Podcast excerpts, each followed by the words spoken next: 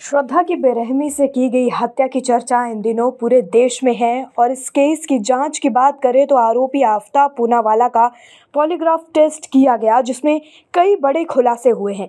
Report की माने तो आफ्ताब ने पॉलीग्राफ टेस्ट में अपना जुर्म कबूल कर लिया है। आफ्ताब हत्याकांड के सामने आने के एक दिन बाद से ही और आज तक बेबाक दिखाई दे रहा है आफ्ताब।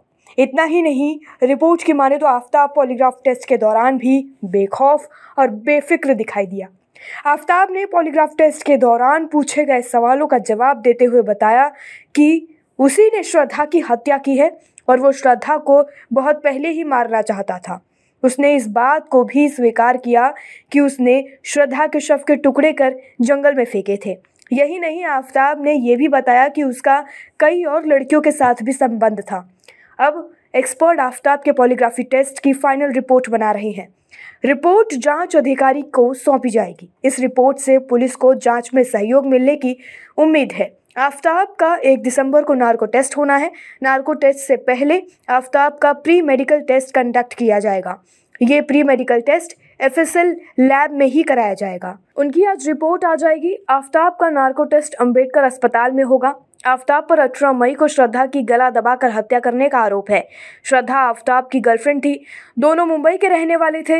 यहाँ वसई में दोनों लिव इन रिलेशनशिप में रह रहे थे। बाद में दोनों ने दिल्ली रहने का फैसला किया। दोनों आठ मई से दिल्ली के महरौली में फ्लैट में लिव इन में रह रहे थे। अठारह मई को श्रद्धा और आफ्ताब का झगड़ा हुआ था। इसके बाद आफ्ताब ने उसकी हत्या कर दी थी। इसके बाद आफ्ताब ने उसके शव के पैंतीस टुकड़े कर फ्रिज में रखा। वह रोज रात में महरौली के जंगल में शव के एक टुकड़े को फेंकने जाता था।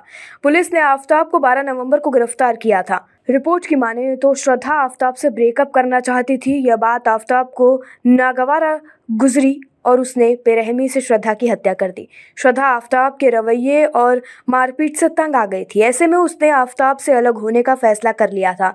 तीन चार मई को श्रद्धा ने अलग होने का फैसला भी कर लिया था, लेकिन आफ्ताब को यह बात पसंद नहीं आई और उसने श्रद्धा की हत्या कर दी। हालाँकि इससे पहले आफ्ताब ने पूछताछ में बताया था कि श्रद्धा उस पर शादी का दबाव डाल रही थी। ऐसे में उसने श्रद्धा की हत्या कर दी।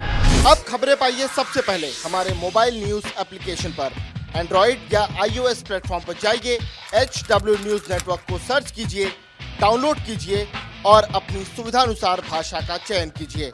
खबरों की भीड़ में अपने काम की खबर पाते रहिए।